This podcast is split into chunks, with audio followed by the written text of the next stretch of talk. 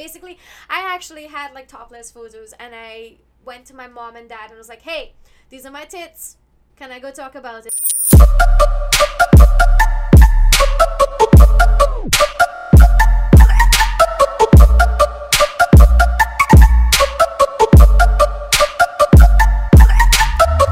Alright, so all, all three cameras recording? Uh, up to all two cameras are recording. And the mics, everything good? Alright, so we do a trickle up. Wait, I'll, oh, should we clap it two? Okay, I'll clap once and then you'll clap. So I'll do, Okay. I'll do two and then you could do two. Okay. That sounded sounded kind of pretty low. Okay. Okay, that, that should be fine. Alright. You wanna clap to Darius or just. Oh, nice. Remember, you have a microphone too. I know. You could be part of the party. Okay, Uh, he a so. little lame though. I mean, Don't take that too personal. it's, it's okay. She's new to all guys. It's called negging. Yeah. negging. Negging. What is negging? You don't know what negging is? No. We didn't even start the podcast yet. All right, We'll get put a to- pin we'll in get, it. We'll, we'll get to that. Okay. Hi guys, so welcome to Failing Forward, new podcast. So we're here with the lovely and beautiful Vanita, also known as Vanita95 on Instagram. I'm just trying to be professional, Okay. but that wouldn't last for long. We'd No. probably cheers on some unlabeled whiskey. You know, if you guys see this and you want to sponsor us, feel free. Feel free. Okay, so the idea with this is we're starting a podcast called Failing Forward. Mhm. You will you are currently my guest, but you are actually also gonna be the co-host. Right? So, I want to start with. Well, actually, I think we should Mhm. first introduce how we know each other because I don't think people really understand. They, they might think that we just bumped into each other and That's decided to start this. story. So, long story short, then, how Hmm. do we know each other? What is this physical chemistry that we have? Well, we had sex once in my dreams. Yeah, and that's correct. basically the entire story. At DM Han, she was just like, no, but we could have a podcast. No. That's- we're We here. have known each other for about seven years, just passing, and then we've connected on media, and then we just kind of saw what each other were doing, and then every time we met up, we would just have the most intense conversations about anything you can imagine, and then we thought, you know what, we've done some pretty crazy shit in life. We've done We've, some pretty we've been a, a lot across the world too. yeah, yeah. both we've both us. been world travelers, and we've Mhm. both had. We've tried many projects and different experiences. Yeah, yeah. I am more in the business world. She is more from the social media, Instagram world, I guess. Mm, Yeah, yeah. Yeah. And uh, we just thought that if we came together and put this together, all of our experiences, all the things that propelled us forward, we would be able to create something so interesting and helpful to anyone that struggles with taking a risk in that sense. Yeah. Um, so that is essentially what Failing Forward is about. It's basically our challenge to everyone who has fear of trying anything. Mhm. Um, because what is the worst thing that can happen when you try something? What's the worst thing? I mean, worst thing that could happen is you could die. That's always worst case. Once you're not No. dying, you're in, you're in pretty good shape. So that's what that's like usually your barometer. You're like, am I gonna die? No. Hmm. Not that bad. Should try it. Losing a million dollars? Hmm. Maybe I shouldn't. Unless you have a hundred million dollars, then it's probably worth it. Is risk is always measured. you have to like compare the risk to the reward. So I wouldn't say there's like a uh, end all be all way to do it. Right? But it's kind of like seeking discomfort. You should always go after hard right, things. right. So failure, failure is the worst thing that can happen when you try something. But what's worse than failure? And to me, that answer is always wondering, what if? Mm-hmm. I would rather know that I tried my best and I failed, than wonder, what if I tried? Mm-hmm. So that is essentially. the Well, I, essence I this. believe there is research. I can't confirm this nor deny this, but I believe I saw a study where they were saying like if you compare people who try something and fail at it, they regret they regret that less than if they didn't do something and always wonder what if. exactly. So like it's two different Yeah. ways you could regret something. you always regret the things you don't do. Yeah. Yeah. I mean, we could always go to our old folks' home and interview people, dying people. Yeah. Oh, that would be interesting. Yeah, we wouldn't Yeah. even need to get consent forms because it wouldn't be here too long to, um, you know. That is sue us. terrible. I'm a terrible person, but that's how you feel forward. Hopefully, I'll become better. you'll find out over the course of time that I stay the same.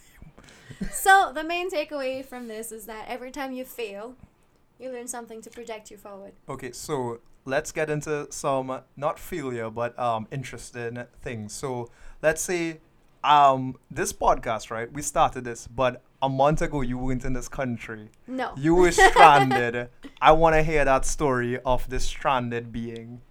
We could start in Hong Kong if you want. Okay, right, all right. So I was in China working um, for an English school, an English com- a very big company, but I won't name it because I don't know how copyright and all of all these laws and It's so a big work. one. Yeah, it's a It's, very it's big, a big one. famous company. I was working for that company, and we had Chinese New Year's, which is basically in the middle of January to the end of January. So all of China has about ten days off. So naturally, because I'm an explorer, I booked a ticket to the Philippines. So I'm in Hong Kong with a backpack of my things to go to the Philippines. One backpack, that's it. yeah, just one backpack for 10 days because I'm very efficient and you know, I'm a pro by now. Um, so I had one backpack and I'm sitting in the airport and my mom calls me and she says, "You know there's a virus in China." And I'm like, "Yo, like stop. Like I'm I'm going to the Philippines. Like I'm not even in China right now technically. Like I'm going off on vacation. Stop telling me this is probably like what, like dengue or like Ebola or like something that's not that serious. I mean, yes, it was serious at the time, but you know, there's always a solution. Always read the news, guys. You know, well, I mean, in China, the media is kind of filtered, and the Western world has more of an access and less of a filter of what comes through. In Mhm. China, you don't really get the broadcast and so on. You know, it is a communist society, and so you're like isolated in a way. you're isolated in a way, and whatever media you get, it it is filtered. I mean, we could probably get a lot of backlash for this because it is a controversial um, topic. But yes, um, the, the media is filtered, and of course, they didn't want to raise panic, and I understand this completely. Um, because if you broadcast something like this in China, it would be horrible. Uh, I don't remember what the population is, but in Beijing alone, it was like 20 million. So imagine having a population of that magnitude Right. panicking. Mhm. You know what panic does? Yeah. Yeah. You have um what what do you call it? Riots? Well. You have people breaking into stores. You have like I remember when the news got to a certain level, the groceries were empty. So imagine if they had broken this news even earlier. okay, so death, destruction, all these things are possible, but it's not. I you're mean the a Chinese population is much more controlled. yeah. You're Um, in an airport. Yeah, so I'm in the airport. Thank you for bringing me back. I'm in the airport. I'm like, whatever. It's not a big deal. Like, fuck it. I'm gonna enjoy my vacation. Stop telling me about it. And then people from Instagram started messaging me because I have a big following, and they were like, "Are you worried about the coronavirus?" And I'm like, "Nope. Like, I'm in. It's Corona time. I'm going to the Philippines. I mean, this is like from the inception of the Right. news breaking. So obviously I wasn't paying much attention to it. Anyways, I go to the Philippines and I'm having a great time and everyone's like Aren't you worried about returning to China? And I'm like, y'all, stop telling me about this. I'm Just on be chill, guys. Just be chill. I'm on vacation. Okay. So then 10 days into my vacation, when it's almost time to return, I get a message from my boss saying, listen, uh, classes are postponed until, what was it, uh, the 2nd of February. Initially, I was supposed to return on the 31st of January. And I said, okay. And then after two days, they were like, so it's postponed until the 16th of February. So I was like, okay, cancel ticket. I ended up staying in the Philippines for about 30 days because it kept getting postponed. Most people who work would love free vacation, especially like six months in. So like, you know, I mean, blessing in disguise. technically I was a refugee, but I was the happiest fucking refugee you could ever meet. I mean, I was stranded in the Philippines, which is a great place to be If stranded. you guys want to see some of her refugee status, just go check her on Instagram at Vanita95.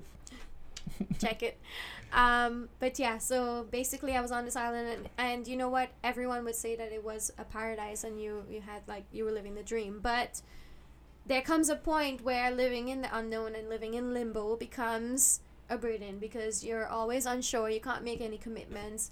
And of course, like on media, it's gonna look amazing, but the internal battle was what do I do? Where do I go? How long is this gonna go on for? Um, so while I was in the Philippines, I decided to start some businesses. You know, I was talking. that's how you feel forward.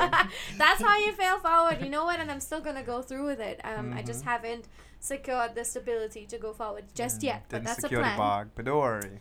That's a It's coming. plan. Yeah. So basically, You'll hear more about it if you listen to this podcast. Click subscribe now.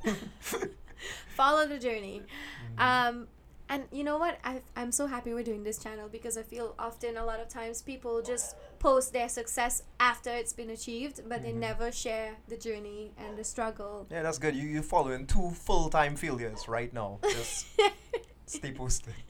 Ambitious failures, though. Ambitious yeah, we have a lot of hunger for life and success. So yeah. Mhm. Um. Anyways, where was I? So we're in the Philippines, and I wanted to start a bikini company in China Well, you wanted to start a bikini company from way before. from way before. but yes, you were in the land of opportunity if, of manufacturing. Exactly, which is why I went there to begin with. So, um, my company was on pause because I'm smack in the middle of the paper trail, um, which is actually something you helped me with. Mm. Faroon actually told me to um, set up station in the States and to get a proper payment processor There all are various ways in which you set up a business. One of them is not just send me money and I'll send you the item. That's Yeah, not yeah, exactly. how you do the, the Exactly. business. That's probably how you set up a charity. Very true. So But, he yeah. actually helped me figure out exactly the paper trail that I needed to go through. So I was like smack in the middle of that. But prior to that, I had no direction, and I actually submitted my designs to a manufacturing company who are actually the This manu- was I, I called you when I was in Ireland or when I was in Trinidad. I think you were in Trinidad. Yeah. Okay, so I was back home. Yeah, yeah. But I actually got in contact with the manufacturers who supply Calvin Klein, which is like a huge deal. So mm-hmm. I did the networking and so on that was necessary, and we were ready to just hit order. And then I realized, oh fuck, like I don't have the commodity to actually sell the inventory. Mm-hmm. So that's why I started the, the the whole paper process. Mm-hmm. And so I'm in the Philippines now, and manufacturing has shut down because everyone's in isolation, and there's this outbreak. There's this huge thing that's happening that's preventing everyone from going to work and all of that. So I'm like, oh fuck, what am I gonna do now? And then I'm like couch surfing in, in this island Life called is so hard. Woe is me. And you know, my couch surfing host was like, why don't you just train Filipino women to crochet your bikinis? And I was like, you know what? Why don't I? mm, starting small Why don't. I? But again, it's like the fear of the unknown. I'm still no, but that's a, that's a good idea yeah, though. it is, and I'm gonna follow it. I'm gonna follow through it. Okay. Um, but there's the issue of the unknown because right now, as I'm speaking, I'm still employed with this big company that I won't name, and I'm still working full time technically Mhm. you know so i didn't want to have to be obligated to this company because i didn't know what direction they were going to go to and i didn't Mhm. know if i was willing to quit this job yet so in limbo Well, you could also talk about when um you decided to come back home. yeah yeah so um after this there was another business idea that i had and i'm still going to go forward with it which is basically we went to this tourism this marine tourism sanctuary thing Right. and they had barracudas Nice. like thousands of barracudas that would swim in this fucking epic tornado Okay, cool. And I went there like, fuck yeah, I'm gonna film this, put this on my Instagram, show everybody. It's gonna blow up one million views, guys. Not for the intention of that, but like my aesthetic is like, yes, I'm very outdoorsy, very adventurous. Content, content, content. Yes, content, content, content. And I was like, this would be epic. And plus, I was wearing one of the bikinis that I made myself. So I was Right, like, right, imagine right. my ass next to these fish. swimming Next to one thousand, you know, one million views, you know, Yeah, I I was just it. like, you know, that's promotion for my bikinis and my just creation. dollar signs in her eyes. no. I just kid. Anyway. Anyways, so I went there, and normally what happens in these um, stations is that they have a GoPro Mm-hmm. that's available for rent. No, those are all your secrets, cause you know. Okay. basically, there's an opportunity there that I saw. I won't share too many details, but I basically set up For all the. Filipino viewers who haven't subscribed yet. well, I mean, you know what? Filipinos had the idea; they just Mhm. won't act on it, and it's just their culture. They well, just that is the laid back. essence of business and opportunity. Yeah, um, because I actually went to the the bureau and I asked like, why isn't this happening? I tried to register a business for it, and they were like, you know what, we just don't care. Like, let you guys do it. So, They so they don't want to like collect tax.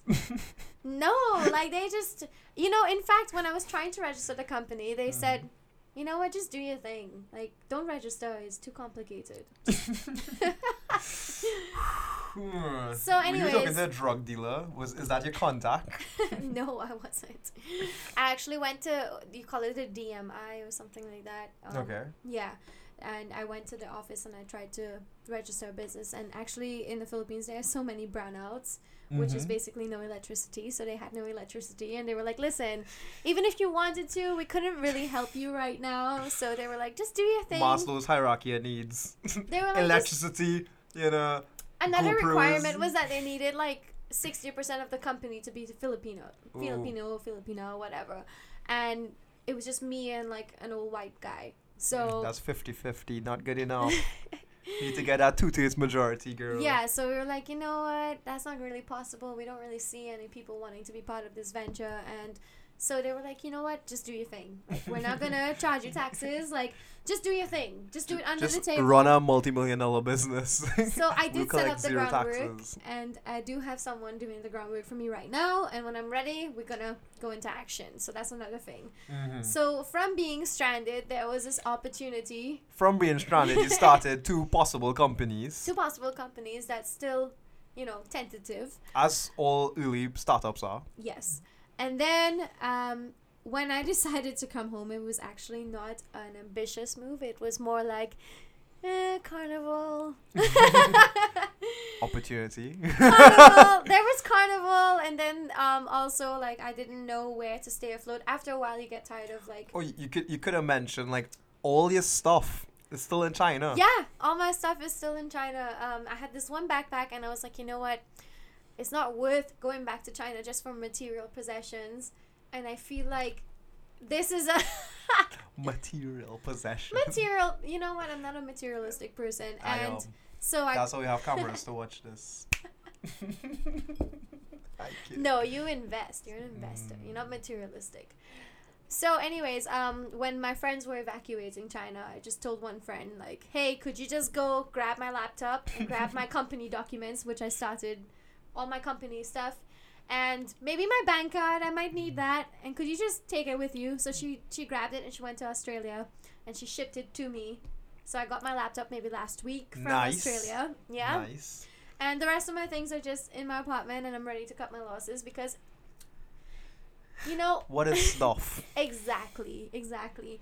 And this is actually something that I gained from my failed marriage, which is Mm. basically when I was married and living in New Zealand, I left behind half of my things in good faith. So to show my ex-husband like, you know, I'm willing to to make this work and whatever. And If you're watching ex-husband, please click that subscribe so you can follow her journey. hey Andrew. anyway, Yeah, so I left half my stuff in good faith, and Mhm. it was like valuable. this was in New Zealand, right? in New Zealand, yeah. okay. And when my marriage ended, um, I just went. I came back home again, and I just left my stuff behind. And he was dangling that in front of my face, like, "Oh, it's gonna cost you a lot, but you need to pay for it." And I was like, you know what? Fuck it. It's just stuff. It's I can leave it behind. So you were and- accustomed with the need, oh, the the sense of being detached and, and yeah yeah so but it was from that that i kind of gained a sense of you know what you came back to trinidad with so little after your failed marriage you could do this again like your stuff in china is just stuff like you don't need it Well, I mean, I don't know if you went with anything that you couldn't get back. um i did go with a lot of things like right now in china there's still a folder of my all my certificates that i ever acquired in my life the only Ah. certificate that i have right now is my degree for petroleum That's geoscience Not too useful. which is Unless you want to go to Guyana. which is not fucking useful at all. In Guyana, it's very useful. Listen. It's, it's like oil.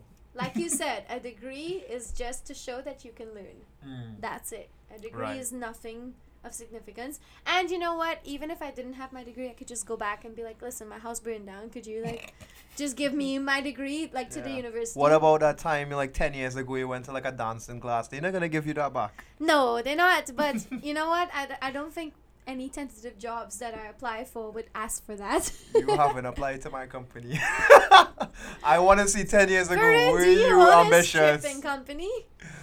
Let's not talk about that. Let's move on to further questions. Yes, so you were in uh, um, Philippines and then you had to take about a 65 hour journey back to Trinidad. Yeah, and that was the hardest part of that decision. You know, I actually postponed buying the flights just because I was like, uh, Did you buy all, hours? did you buy all in a one or were you like like buying them while you were traveling? Cuz that would be crazy. I bought them all in one, and I was very fucking nervous because they were canceling flights from Manila to Taiwan, like left, right, and center. And one of my friends who left 24 hours before me got cancelled. And I was like, fuck. That would have like If dominoes. this, if this got cancelled, every other flight. Oh my And god. that's not cheap, guys. It's not cheap. no, it was like a thousand bucks to get home. 1000 US. Yeah, a thousand US Yeah, to get home. just for the, you know. yeah, yeah. That's that's a lot. So you travel from Philippines to Thai Thailand. No, Taiwan. So I was um in Siquijor, which is like one of the kind of off beaten tracks. Mm-hmm. Um, not a lot of tourism is going there, but there's potential. And from Siquijor, I had to take a boat uh, to Dumaguete. From Dumaguete, a flight to Manila. From Manila, a flight to Taiwan. From Taiwan, a flight to LA. From LA, a flight to Miami, and then a, from Miami, a flight to Port of Spain. So it was fucking intense. Yeah, 65 hours. 65 hours. Did you have like a layover where you slept somewhere or you only slept in the plane? Um, from Was it a no beat 65 hours? no, you know what? Initially, I intended for it to be that way, Mhm. but at some point, you know, I'm a very cheap traveler and I'm very economic and I'm very like, ooh, hotel, mm, I could couch surf. But Mhm. there was a point in time where I was on my fourth flight, and after like that would have been maybe like 40 hours into traveling, and I was like, you know what? I just need to fucking sleep. so I went to like maybe five hotels. Not even just sleep, you need to sleep horizontally. Yeah. Because you would sleep on a plane, but that is yeah, yeah. yeah, yeah. So I went to this. I went to five hotels on this trip. You know what? It it's so amazing because after a while of traveling, you just kind of get confident in like, okay, this is a shuttle that goes to a hotel. I'm just gonna get on this shuttle. Hope for the best. Hope for the best. I landed at one hotel and I was like, fuck, they're full. Mhm. And then they were like, if you just walk down the block, there's another hotel. And each hotel told me that. And I just walked and walked and walked until I found a Hyatt. And they were like, "Mm, no, we're booked. And then they were like, okay, maybe we'll find you something. I Mm. literally paid a hundred bucks to sleep for six fucking hours. Uh, I, you know why I wouldn't do it? Because I would be afraid I would fall asleep and I would miss my flight. I don't know. Are you a light sleeper? no, I'm heavy, but I set many alarms. I would sleep straight through. You know no what? problem. It's so funny because my alarms, like, I I have a Chinese phone and it, like, talks to me in Chinese when it's, like, Mhm. trying to wake me up and, like, it has, like, a very high frequency. And, like, for some Mm. reason, high frequencies wake, me up. Anita. It talks to me in Chinese, but I feel like at this point I understand what they're saying. There's a general Mm. concern. I feel like one point I was, like, asleep and they were saying, is it time to have breakfast? or something like Wow. Anyways, there's yeah, it woke me up in time. Um, yeah, and then I just caught a shuttle back to the airport, Hmm. which is interesting because my mom told me like, "Oh, how do you know how to get back to the airport and where you're going?" And I'm like, "I didn't even look at a map. I, you just Yeah. know that it's gonna work out." Yeah, yeah, yeah. Yeah. And this is something like any traveler knows, but people who haven't traveled, they're like, "Oh my god, how do you know where to go?" No, but the like, worst part about multiple flights is just that one thing could screw you over. yeah, For instance, um, when I was coming back from China, I had a flight from Shanghai. It was well, it wasn't that bad. It was two legs, but it was long. Like, God, y there's something about taking a long flight that is just so. Uh, it was about I don't know about 15 hours or something. that is nothing. yeah, I know. That's what I said. But I said it was like nothing, but it's like right, right. to me, it's like oh God. Anyway, Right. so I have that flight from Shanghai to um Gatwick, I believe, right?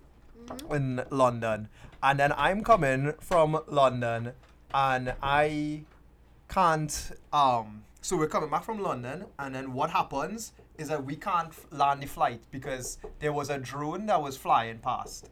Okay, yeah. So we're coming in from Shanghai. This is about a 13-hour flight, and basically when we were about to land, the pilot was mentioning, and this is an hour in that we may have to redirect the flight. And I'm just like, I have a like a one hour layover Oh, to Trinidad. yeah. And I'm like, if I miss that, like it's Christmas time. This is this is two or three days before Christmas. You, you're not gonna get next flight. Nope. Everything it's is- gonna cost you a pretty buck. Yeah, and then you have to please. You have to pay to, to, to stay places. And what happened is a guy was flying a quadcopter around Gatwick, and they closed Gatwick Airport for three days. No flights in and out. Shit. And our flight was to Gatwick. Our flight was the first flight into Gatwick. Literally, the first flight they let into Gatwick from Shanghai. And then it was madness. The entire airport was packed out with people just lying down everywhere because everybody's flights were cancelled. And I was so lucky that instead of like a one hour delay, it was like a five hour delay to to get the next flight. They just shifted and then we were off to Trinidad. So I was so happy. But like when I say, funny enough, like it was 24 hours I take to come home. But like it's 24 hours where the world, like time, like I'm f- trying traveling the other direction. Yeah, So yeah. it's like it's so often. I can't even. I can't. I don't know how long I was in an airplane. Shit. but 65 hours is that's terrible. That's that's a That long. is the most I've ever done. How- the Pacific flight, how long is that? The Pacific flight. Which one? That was from uh, Taiwan to. To Los Angeles. It wasn't that bad. It was about 14 hours nonstop. 14. Okay. Yeah, yeah, And I've done 21 hours from uh, New Zealand to London before. So, Ooh. you know, it wasn't like for Yeah. me, anything that's in the teens, we doable. It's doable. Uh-huh, Yeah. Pedophile say that as well. anyway, so you're in Trinidad, Yeah. and what is what is your um plan?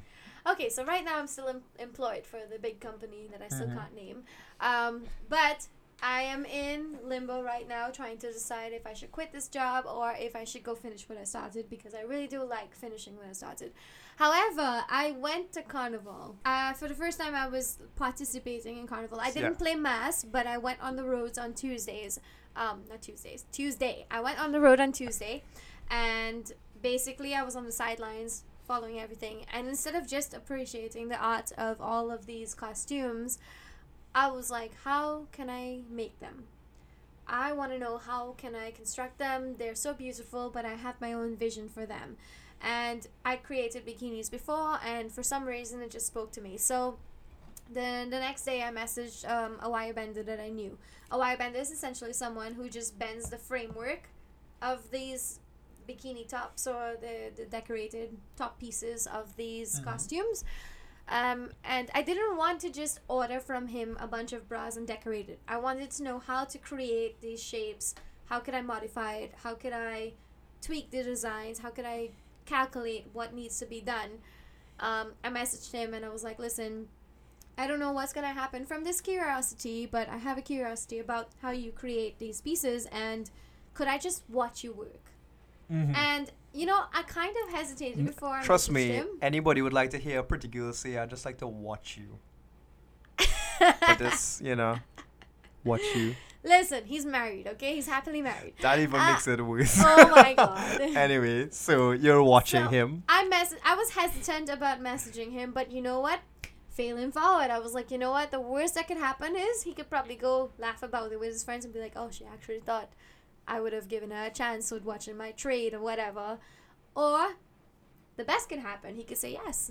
So I Mhm. was like, you know what? Let me just shoot my shot. If he says no, it's fine. Always shoot your shot. Exactly. The You worst that could happen is Well, no. you miss 100% of the shots you don't take. Exactly. So, um, yeah, I did. I did that, and And then I said- basically Yeah, girl. he said yeah, yeah, and he was like, "Come watch me work next week, Monday or Tuesday." I of course put it in my calendar and I followed up because he was very casual about it. A lot of times people say what they are, but they don't show it. So I was like, "No, I'm gonna show it. I'm gonna be persistent about it." And I kept following up, and he ven- he eventually carved out some time for me and showed me Mhm. how he made one. And then, again, I told him tomorrow I'm gonna be wire bending with him again, and he was like, "Yeah." You just injected yourself into the schedule. I don't know what you're doing tomorrow, but you'll be wire bending with me. Yes, I Okay. basic. I essentially said, "Listen, so Tuesday at, at eight o'clock. Tomorrow's Tuesday, right? Mm-hmm. Yeah. So I was like, Tuesday at eight o'clock. He was like, Yeah, come up with some designs, and I was like, Okay, I'll come up with some de- um, some designs. But basically, I've been working. For Woo, almost at the name. Basically. I've been working for the big company still, and um, Mm-hmm. I haven't had the time to come up with designs yet. But I was like, you know what? I'm still gonna show up tomorrow. Mm-hmm. If I have to pull something out of my ass and be like, listen, this is a design that I want to create. Trust me, I don't think that I'll do as good as a design.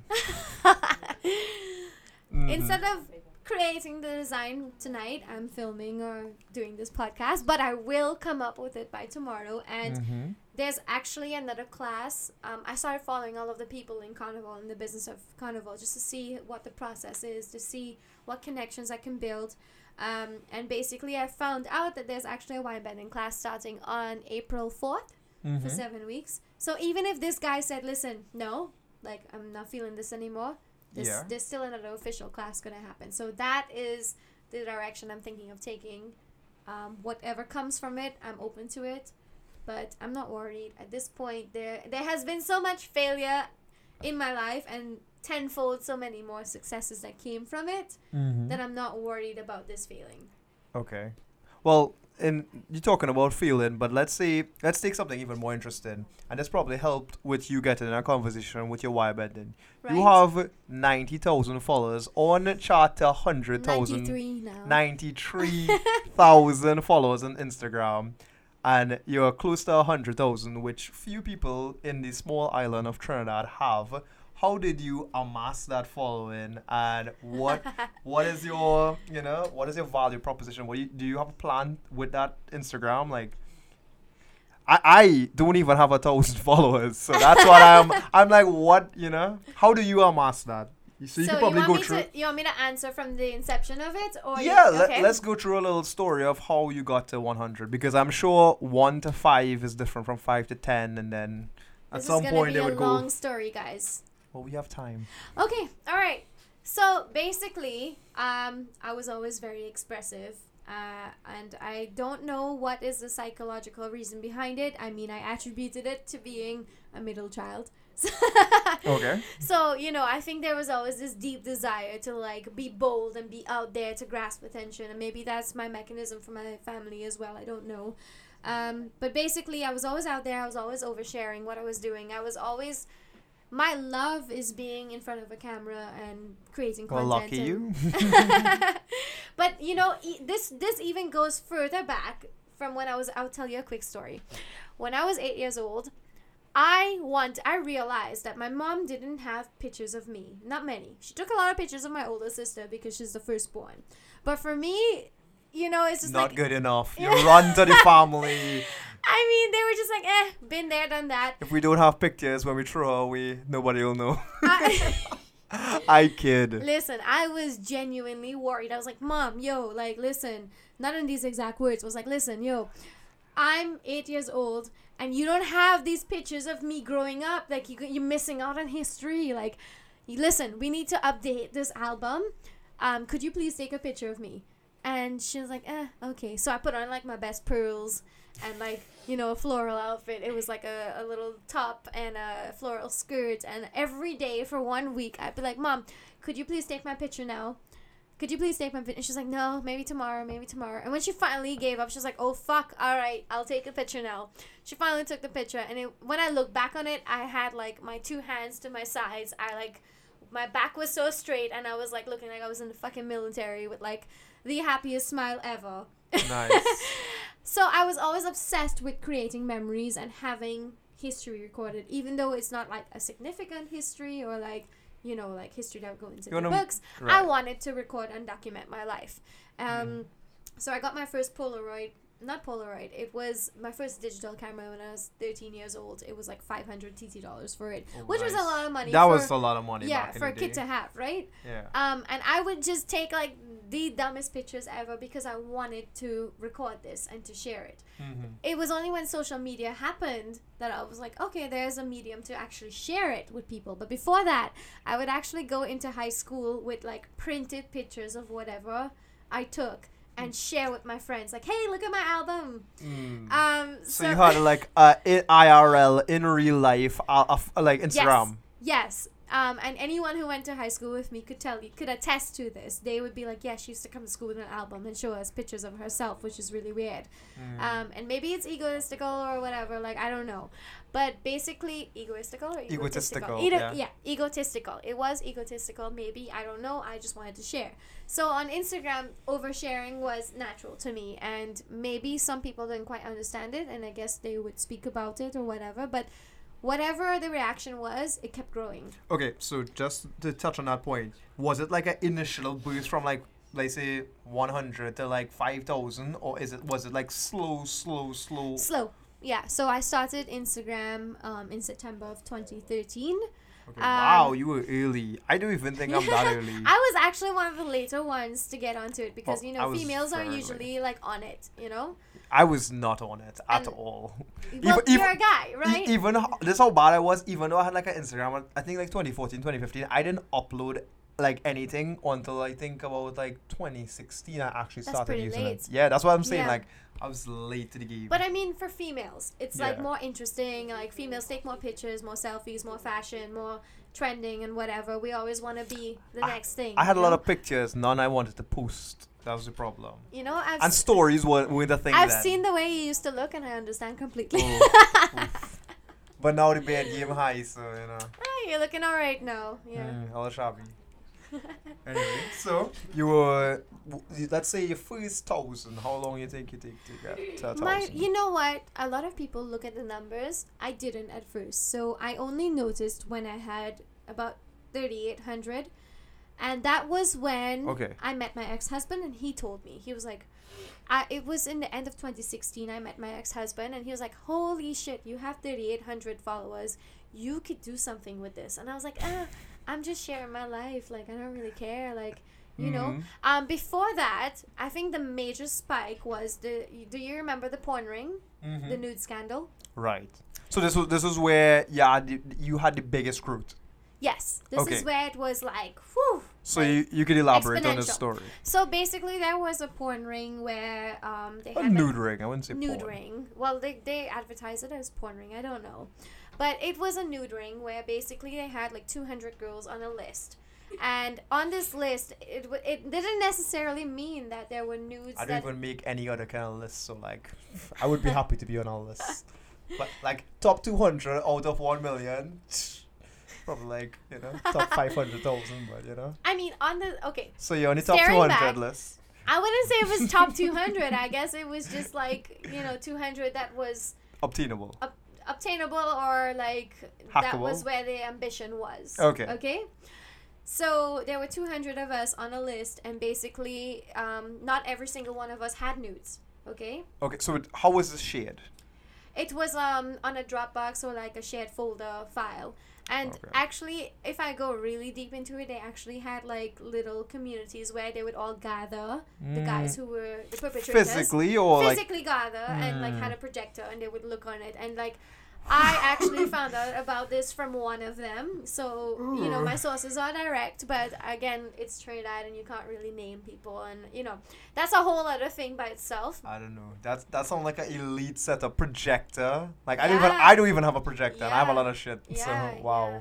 And it was a certain uh, genre of students. I won't say which genre, but. hey. We'll just be cutting out. So it was a certain genre of students, and it was like this little viewing society that they had, and basically they made it into a game. Like, hey, I have Pikachu. Do you have Vulpix? And Mhm. like it would be like oh, trading. trading card it was game. trading, yeah. So it was like, hey, I have Vanitas. Do you have? uh, let's just say Sophia's. Like, and it would be it would be like who has the rarest cards, and that's what I understood. Damn. And basically, A what deep rabbit hole. yeah. Um, so I'll stop there, but basically, there it had a crippling effect on the victims. Mm-hmm. And we live in a society in Trinidad where we tend to victim blame, especially if the victim is a female. Mm-hmm. So what I did was I connected with this reporter. We're still good friends today, and we covered a story. I basically, I actually had like topless photos, and I went to my mom and dad and was like, "Hey, these are my tits. Can I go talk about it? Because there's actually one girl of the 200 that just tried to commit suicide, and I feel like it's my purpose right now to speak about this because, in reality, our only crime as females were trusting the mm-hmm. mistake that we made were was was trusting a man with our photos. I mean, that is a big mistake. You shouldn't just trust people. So just be. Listen, I'm not victim blaming. I'm just saying to society, don't trust people, or like be very Okay, but- wary of but those I you mean, trust. like these are women who are romantically involved with men. There is a they were emotionally compromised. shut up. There's a certain level of trust that goes into that, and our Mhm. crime for trusting someone is not a crime. Mm-hmm. It's vulnerability you know, it's intimacy.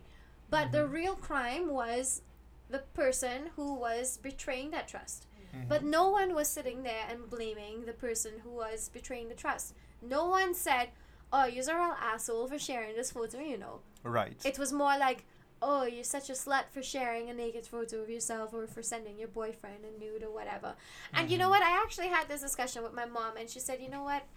Back in the day, if I had a digital camera, I'd send your dad a hot picture, like you know." Mhm. So it was that generation shift in mind that I was trying to sh- to to basically change. And when I did that article on the newspaper, Mhm. that's when I noticed the first exponent uh, exponential climb in my media following. Okay, so did the article mention your Instagram or was it just No. people found you No, uh, basically it just had my name, and people were looking for and you? people looked me up, and you know what? Most of it they were happy with what they came for. Most of it was positive, and I Okay. was very proud of that. So you were able to take a very deep and dark time and police in your life and convert it into something positive. yeah, yeah, Okay. and that is failing forward. okay. So Yeah. this so let's say after the article, how where would you see your follow count as far as you could remember? Uh, maybe like 2,900 around there. Like, as as far as Twenty nine. So this is before um your husband. Yeah. Okay. And then I moved to France, and then being like a little tiny Indian woman who comes from a conservative society, moving to France independently because as a woman, you should never travel alone. But here I was like, fuck it, I'm gonna go live in France. Um, and then I was also living my life in French, so my videos and everything, my content was in French. okay, even your like your Instagram live and yeah, like yeah, okay yeah. everything. Like if I was talking to my videos, well, actually, Insta, it's funny. Instagram stories did not exist back then. oh wow. Yeah, I, I, I think I only started to use Instagram when Instagram sto- stories came out. yeah, yeah. Because when I realized like, whoa, I could just like record stuff and it'll just last for 24 hours. Like I don't have to think too much yeah, of it. I mean, like, that's Instagram nice. stories, maybe it was around, but it wasn't like prevalent. It wasn't trending. So, Mhm. like, I remember being on Instagram before that was a thing. Yeah. So, my videos, w- which were on my feed, um, made it, um, I made it in French and it was very authentic and just whatever you could share. Because, I mean, because of stories, we share everyday things, right. but we share an aesthetic now on Instagram as a feed. But back then, there was no such thing as an aesthetic. So you just had like random videos and then some pretty photos and then like something random again that you just wanted to share. Um, so back then, yeah, it was in French. Everything, my captions, my videos, my audio, everything was in French.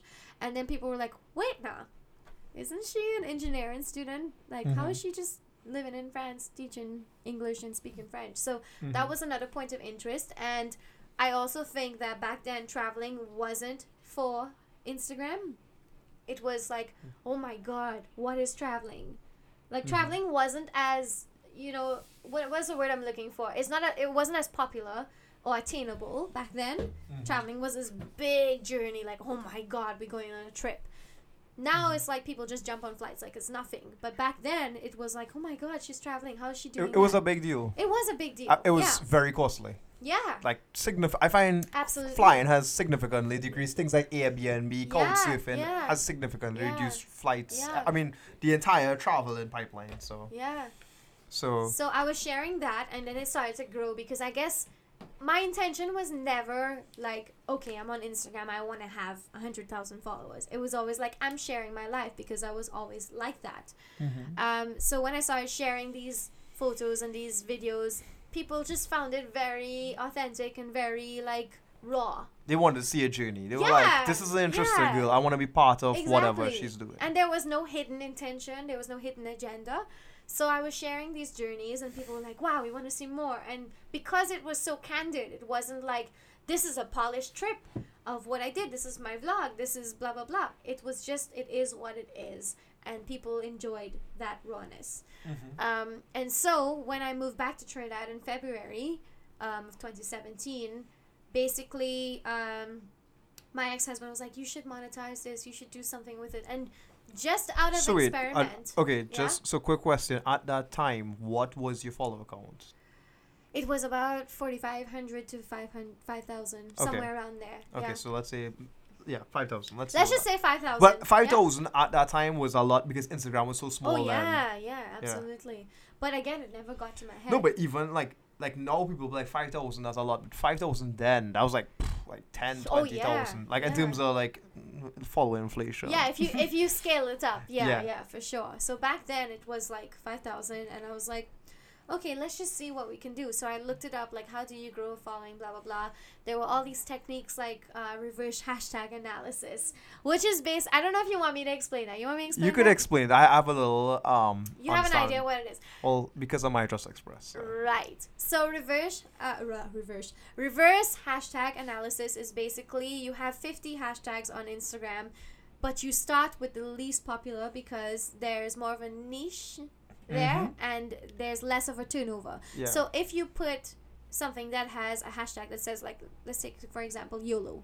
Hashtag YOLO. There's like millions of people Yeah. doing that. It's a So, large basis. Exactly. Yeah. So when you click on that hashtag, You'll be lost. in like five seconds.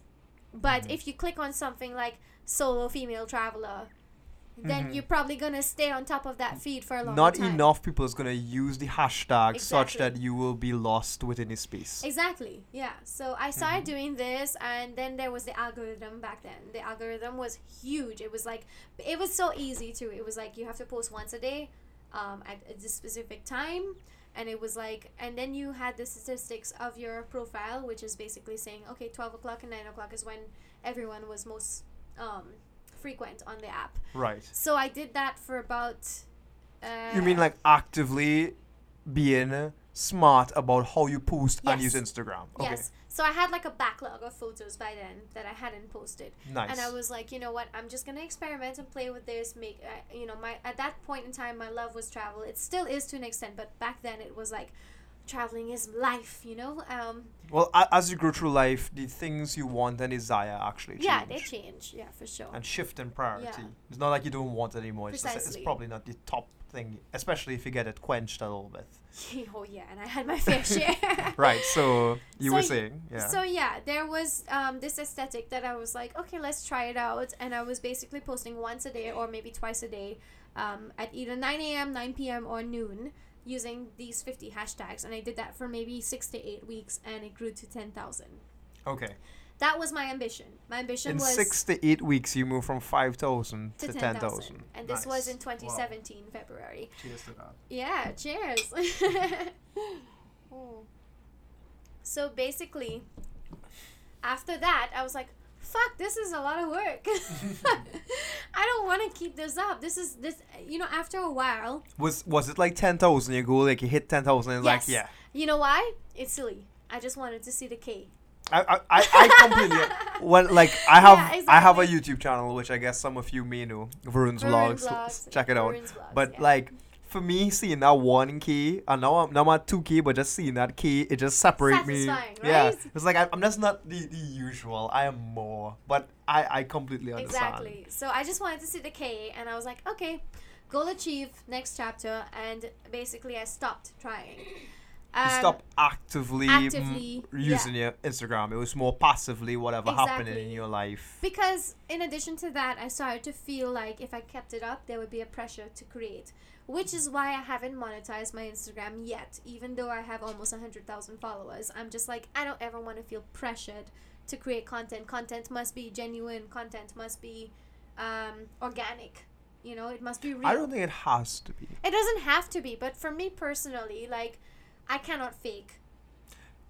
Yes, but there's something wink, called I cannot fake. there's such a thing as synergy. Yes, but I. Okay. For instance, your, your bikini. yes. If you were to get sponsored by a bikini pro- company, which you enjoy, Yes. you wouldn't feel opposed No, I wouldn't feel synergy. opposed. Correct, correct. Yeah. But in terms of my personal life and what I was willing to share every single day, I didn't want to feel pressure to create. So basically, I just said, you know what, this is just to be a thing. If opportunities come from it, sure. If not, whatever. It's not my, you know, it's not my one egg. I- Yeah. It's not my one thing, you know? Yeah. Um, so basically, after that, I stopped trying and I went on to getting married. And like people just obviously bought into that because they're still colorism is still quite prevalent in Trinidad, and people just perceived. Pigmentocracy, as it is called. yeah, people just perceived me as like, oh wow, Sherelle Getcher, she has a white man, you know. Mm-hmm. And I think they just bought into it. They didn't really understand why it is I was dating a white man or what I saw into him or what Actually, Or you for like that somebody, matter, you like somebody. for that matter, I actually got a lot of backlash because they were like, "Why does he want you?" You know, which is Well, I it's mean, a pity. in a way, It's I don't know how much you want to delve into that, but yeah, you. no, you but got- like I'm saying, what built the curiosity because they were like, "Why does he see this value in you?" I actually got a lot of messages like Well, that. Th- that's not the interesting part. The interesting part to me is you got married very young Yeah, I did. to somebody you knew for less than a year. Was a year. Sorry, it was one year Yeah, it was where she that. physically knew you for less than a year. Okay, okay, okay, sure. I I don't know if you want to delve into. I can touch into it. It's not, it's not it's no longer that difficult to talk about. Um, Okay. I was naive. Naive. Naive. Yeah. Okay. Um, I was 22 years old, and here I was thinking, especially, you know what? I wouldn't blame anyone, but I would have preferred to have better guidance as well, because I took him home to everyone, and I'm not saying it's their fault, but I got the green light from everyone, and they were like, Okay. "Yeah, of course, you have your degree, you have a stable job, you can get a job anywhere you want, you can adapt to any environment." Why not? And we've seen you together. We've seen you be perfect together. Why not? Mm-hmm. And so having that affirmation from my loved ones kind of propelled me into thinking, oh, this is not a bad idea. And I was just like, whatever. I'm Why waste time? exactly. And I was like, I'm in love. You know, everything's okay. He, I've lived with him. We're okay. Why not? So yeah, we did get married very young, and it was also This was 22, I was 22. Yeah. right? So we got married, and then basically we got married in 20. Yeah, 2017. No, this wasn't any um any kind of on like special wedding, or it could be special to you, but this was literally signing on people. Yeah, we just we just signed a paper Just because like again, your Las like, Vegas, that shit. like I told you, I'm not materialistic. It didn't bother me, and really, we planned to get married later on, but he didn't want to live in Trinidad because he was just someone that like couldn't understand His the language. citizenship was um from England. He was He was British and Canadian. He was born in England, grew up in Canada, okay. and he just was not familiar with living in a third world country, and also not understanding our dialects and our um, accents. Like I know a way of life. Yeah, and our way of life. Like for example, he didn't understand wining on your friends in carnival or in a fete, and I was like, "Listen, you need to learn. Like, I'm not gonna change this part of me. It's it doesn't mean anything." But, anyways, um, yeah, we got married, and we planned to get married later on, and he didn't want to live in Trinidad. So he got a job in New Zealand, and we were like, we, you know what, we want to live in a different country. For me, it was like, if you're more comfortable in a different country, I can adapt, no problem. Ananda's signaling she has a question. Okay. Ananda, Okay, you have so I know I can't be seen, but knowing what you know now, Wait, Yeah. quick, quick, wait, quick pause. So, guys, I have like a audience, but they aren't on camera, so they have questions. Yeah. Proceed, and Ananda. okay, so knowing what you know now, what do you think you'll advise young girls? Um, I would definitely say don't rush. Don't rush and take your time. Just just really get to understand what a routine is like with a man because it was always a situation of listen, we're here and it's temporary. We're not going to be in this country forever. We're working towards something else. But there was no time to just be like this is who we are on a day-to-day basis doing what we love or doing what we don't like. It was always a, a forward motion. So for me, I would prefer to just have something slow and steady and see what this person is like over time. There's no need to rush. Yeah, Yeah. Well, I would say, well, I I know time is not everyone has time, but like for instance, I was in a long relationship for let's say about four years, but like you. As that time starts to expand and you peel back the layers, you really then start to know who that Exactly, person is. exactly. And I don't yeah. know if one year was enough. No, it wasn't. It wasn't. And the thing is, I didn't know this, and no one told me. No Mm. one, no one in my immediate circle told me. Everyone was quite And supportive. I'm sure your parents probably said something, but it's parents, so no, like no, you no. always. My parents were like, "Yes, get married. get married because you're living with him and you're not married right now. Were they it looks like, better in culture to be married." oh, okay. I, I, I'm not sure if they were like children. No, yes, grandchildren, yes. they were pressuring us at some to some extent, but we knew we didn't want kids just yet. okay, so the green lights were there. The green lights were there, and then we moved to New Zealand. And then, when I was no longer around people who had my back. I was completely alone. And when I was no longer the main breadwinner or the person that was making more of an income, Mhm. and when I was very isolated in terms of time difference and all of that, and even physically, like geographically, we were in an aging population in like this town in the middle of nowhere. Then some ugly colors started to show. okay. Yeah, and I won't get too into that, but basically, we were like, eventually at some point, I was like, this can't work. This is when you were in um across the world in New Zealand. yes, in in a small little town town called um, Balclutha, which Mhm. is like one hour south of Dunedin. Yeah. Okay, and this was let's say how okay. you- Well, you would have gotten into say a marriage, and then you would have um let's say It wasn't happy when I got there. okay, so would, let's say eight months of happy Yeah, marriage, and then it yeah. slowly started to Yeah, deteriorate. Deteriorate, yeah. And that is another lesson coming back to the question from the audience. another lesson that I've learned is know when to walk away. know when to walk away. Know when to walk away. Okay. Know when to call it quits. I mean, it is a failed marriage, but what's more important, a fail- living unhappily married or walking away and saving the rest of your life? Okay. Yeah. So you would so you, you were as far as I know married for like one year. Yeah. Now are you it's like the officially first pancake. Oops. are you officially divorced? No, um, the 23rd of June this year would be when I can legally apply for a divorce because it would, when you are um, separated under abandonment, because, you know, people are like, where's your husband? And I'm like, you know, I don't know. Okay. I have no idea where my ex husband or husband is. I don't know. But we're separated Right. um, you have to wait two years to be legally um, to legally apply or qualify for a divorce under abandonment, which is Right. what this counts under. Because I don't really, I don't know if I reached out to him and said, "Could you sign this?" If I can't guarantee that he would. It wasn't amicable terms that it ended on. Okay. So uh, right now the status is separated. Mm-hmm. Yeah. So status is separated, and then later this year you should be a divorced woman. Yes. But you know, surprisingly, I wasn't too eager to start the process because I was like, you know what? I've always been a hasty woman with a lot of zest for life, and sometimes that can bite me in the ass. So I was like, you know what? If you're like legally married, you won't be jumping into anything anytime soon. Well, I'm not sure, but I believe you're supposed to file taxes differently, and I believe on your passport you're supposed to tick differently. So uh, there's a there's a box for separated. there is. yeah. Oh wow. Hmm. Yeah, yeah, Well, I guess they inc- they're inclusive. yeah, Trinidad. Oh, it's so progressive. yeah. But yeah, so what are you? Pl- what are your plans now that you're in Trinidad? Because you have like a year to go. You're technically still working in China. What I'm is? technically working. Um, by the end of March this month, I should be able to decide whether I'm continuing my journey in China or staying here. If I continue in China, I would go back just to finish my contract. I may take on.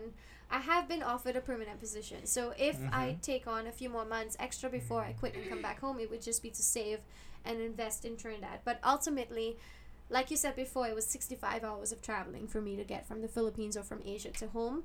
I never want to be that far again. After, you know, I've lived in New Zealand and France, in China. I never want to be that far again from home. No, I completely because like when I consider working Yeah. abroad, I, I think like Miami, New York, Toronto. No, because cause, yeah, Yeah. it, it, I could come home for the weekend and come back. Like, it's so close. Right. Like once it's more than one flight, it feels a lot. Exactly. I mean, two, two I could give and take. Yeah, but well, even Ireland, I was trying to make that work, but there's no one flight to Ireland. I ha- direct. I have to either do it through New York, through do- through Toronto, or through UK. yeah. Even when I was coming back last time, I had to do Miami to Paris to, to Ireland. So and then Ireland wasn't as far as China because when I was in China, it was so like even when I'm sure when you call your parents, it's like that 24 hour like the the 12 hour shift is just so off. I mean, the 12 hours was okay because, I mean, you either catch them when they're waking up and going to sleep, where, where you're doing the opposite. But when it was like 17 hours in New Zealand, that was hard. Oh, also, 12 was better. 12 was better than 17 because then the only time I could speak to my parents when I was working in the meat factory, which is something I'll get into another time, was on a Sunday afternoon. which was really hard because when you're just living alone with someone that's not treating you well, Right. and your only contact is your family that's 17 hours apart and you can only talk to them once a week you're not renewing that um, reassurance and that that support that you need Yeah, that relationship Exactly. with yeah yeah your family. That's important Yeah. because even when I was across in Ireland, like I would need to, to, to talk to somebody, talk to my sisters, talk to my parents. You would need that. yeah Okay, so we're coming to the end of our one hour podcast, which we could decide you if we want what? more. we could talk a little bit more just in case some stuff you want to cut off No, no, no, that's it's, it's fine because like Um, we yeah. hopefully there'll be more of this. I'd like to believe there'll be more wait of this i didn't answer your question though Okay. so china if i go back it's just for for a little bit but ultimately i want to be home and i feel like at this point even though yes i have a degree in petroleum geoscience and i can be in the oil and gas uh, sector i do feel like there's more of a creative side of me and i feel like maybe it's design maybe it's fashion maybe it's media but there's opportunity here in trinidad for me so the next plan is settling some roots and seeing So no engineering, no No no. engineering. That degree is just a piece of paper that you can just get into a door with for an interview. It's all about your personality. Oh, we, we, we both met in engineering, so that's another point. Yeah, we met guys in engineering. Yeah. Yeah, that's just so funny. Two of us went to engineering, but Yeah. Anyway. um, this was Failing Forward. It's our first episode, and hopefully there'll be more to come. yeah, most Um, definitely. Venita here is our first guest, and the idea is that going forward, we would have more guests who have interesting stories chasing after different, let's say, they're off the beaten path and they're going after different things in their life, and hopefully they'll have a good story that you would be interested in. So that's that's our show. Yeah. Good job. That's a wrap. That's a wrap. Okay, guys, see you in the next one. Bye. Bye.